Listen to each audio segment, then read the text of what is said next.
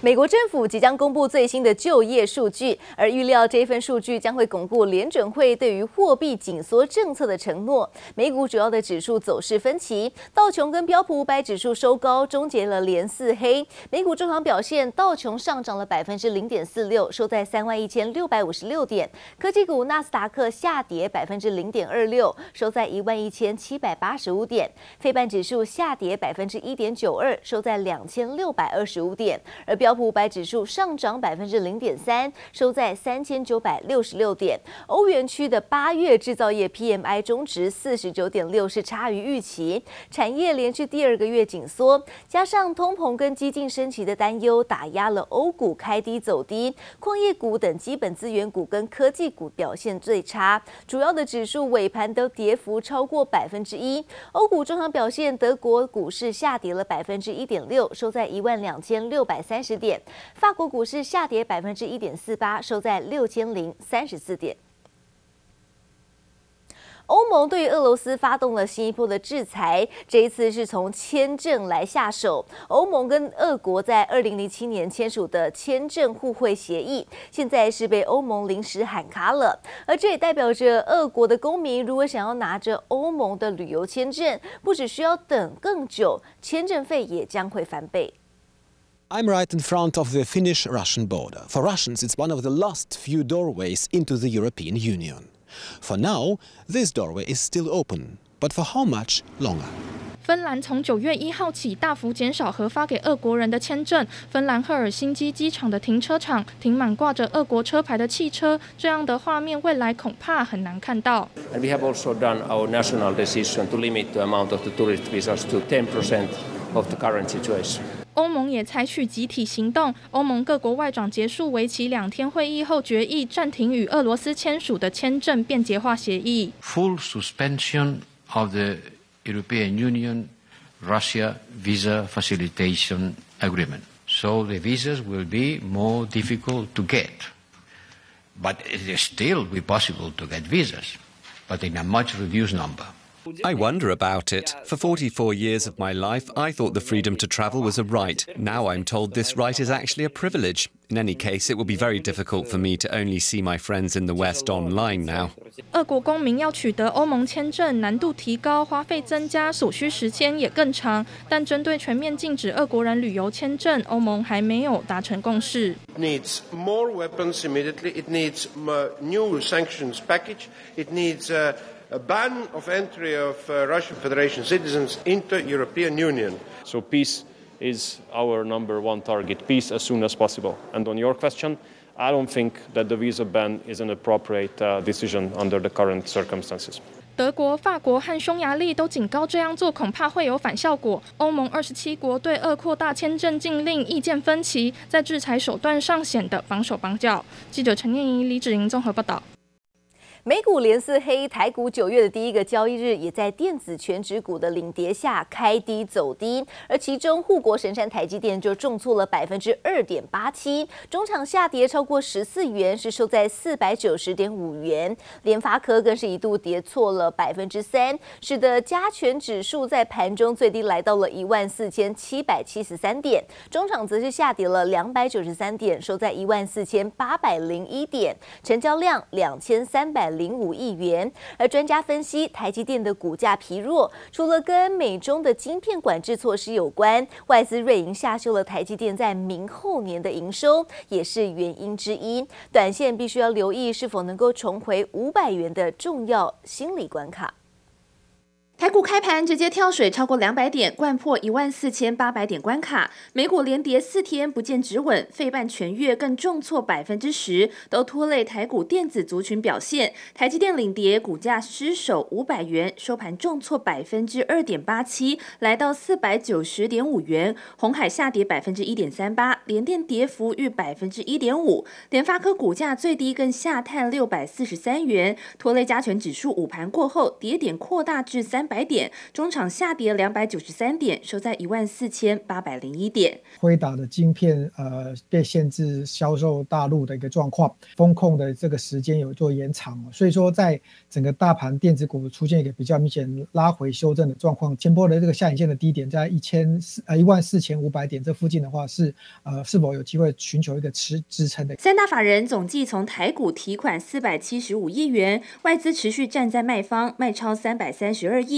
自营商卖超一百四十八亿元，却有投信小买六点零五亿。电子股成为台股杀盘重心，加上外资瑞银证券最新又出具报告，看衰台积电明后年营收展望，主要基于英特尔制程问题、成熟制程需求出现疑虑等理由，下修台积电二零二三到二零二四年营收预估值约百分之二，目标价从八百五十元下调至八百一十五元，但维持买进平等，目标价也是外资券商中第二高价，仅次于麦格里的八百三十九与高盛的七百五十五元。台积电方面的整个订单，大客户订单的减少，库存调整问题，还有整个经济衰退，目前来讲，所以半导体目前需求也下修。整体来讲，外资包还是在七八百块以上哦，而且评比都还是买进，又是政府政策必须护盘的重要标的，先涨回五百块以上。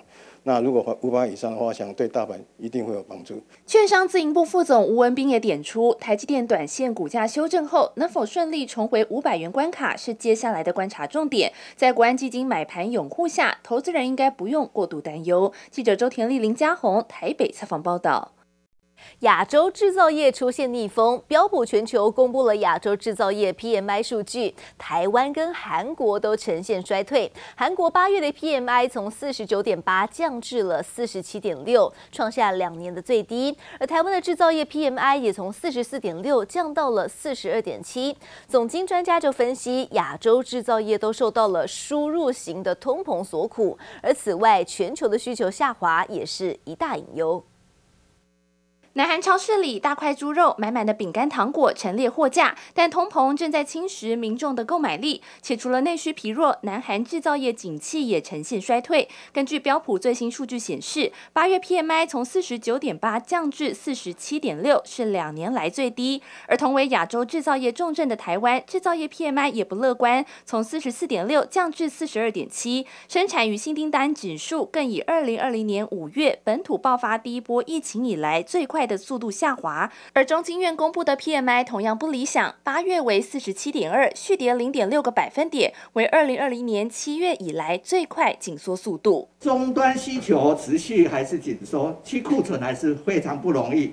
那这一波的修正可能不是全面性的衰退，个别厂商所承受压力的能力啊、会有所不同啊、那后续我们最要观察的是。呃，中国振兴的一个政策啊，美国升息政策，还有全球通膨变化对全球啊这个未来景气啊经济成长的影响。总经专家分析，国际能源价格飙涨等输入性通膨是亚洲制造业面临的共同难题。中国封控与限电措施冲击更是不在话下。但不像台湾有出口支撑，韩国八月出口增长放缓，进口却加速攀升，导致贸易逆差扩大，带给韩元极大的贬值压力，持续刷新十三年低点，徘徊在一千三百五十三韩元兑一美元附近。而经济数据疲弱也冲击投资人信心，韩国。中场跌幅超过百分之二，国内金融市场也呈现股汇双杀。台币中场以三十点五三一元作收，贬值九点六分。连续两个月哦，出现都在呃景气荣枯点哦五十以下，人民币开始出现大幅的一个贬值。那同时也带动了区域货币哦，包括啊南韩台币也都跟进呃走贬。尾盘的话，就看三十点五守不住的话，那当然近期台币的一个贬压还未截止。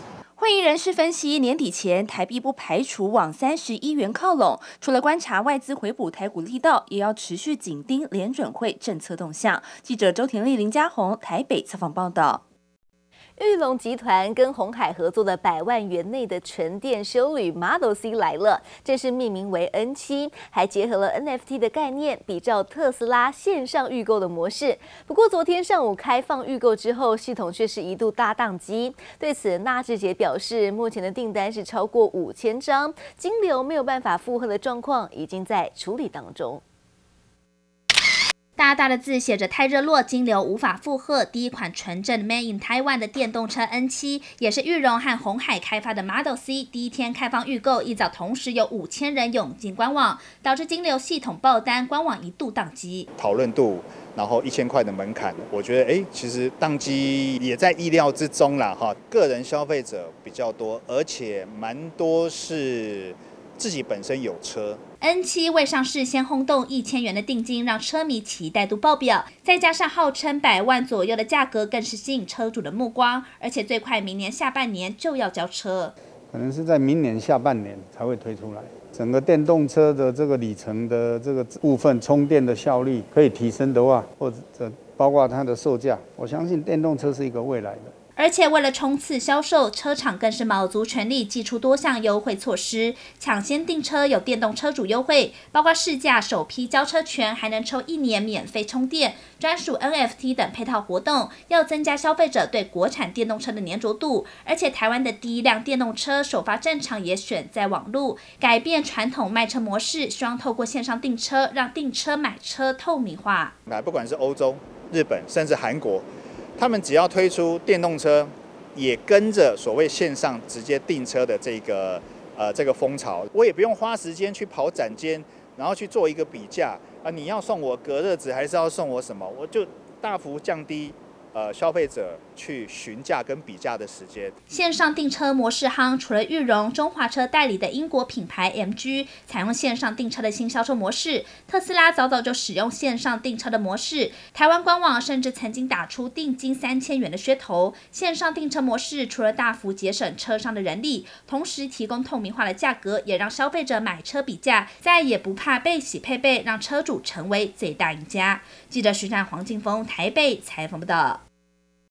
百年老店大同公司历经了高层人事动荡，今天、昨天的下午是临时召开了新任总经理上任的记者会，正式宣布是由副董事长王金来来兼任大同的总经理。而王金来曾经担任大同的独立董事，对于公司的发展以及内外部的事务部都有一定的了解。只不过明年的大同又要董监改选，恐怕将会再次面临一次人事变动。大同董事长王光祥与副董事长王金来握手比赞，宣布八月临危受命，暂代总座职务的王金来真除担任总经理。那今天，呃全全票，呃通过，而且都非常的，诶期待，诶王王总经理呢，能够在，呃短期内再做一个报告，对我们公司短期的、中期的、长期的，呃运运作。要怎么来运作？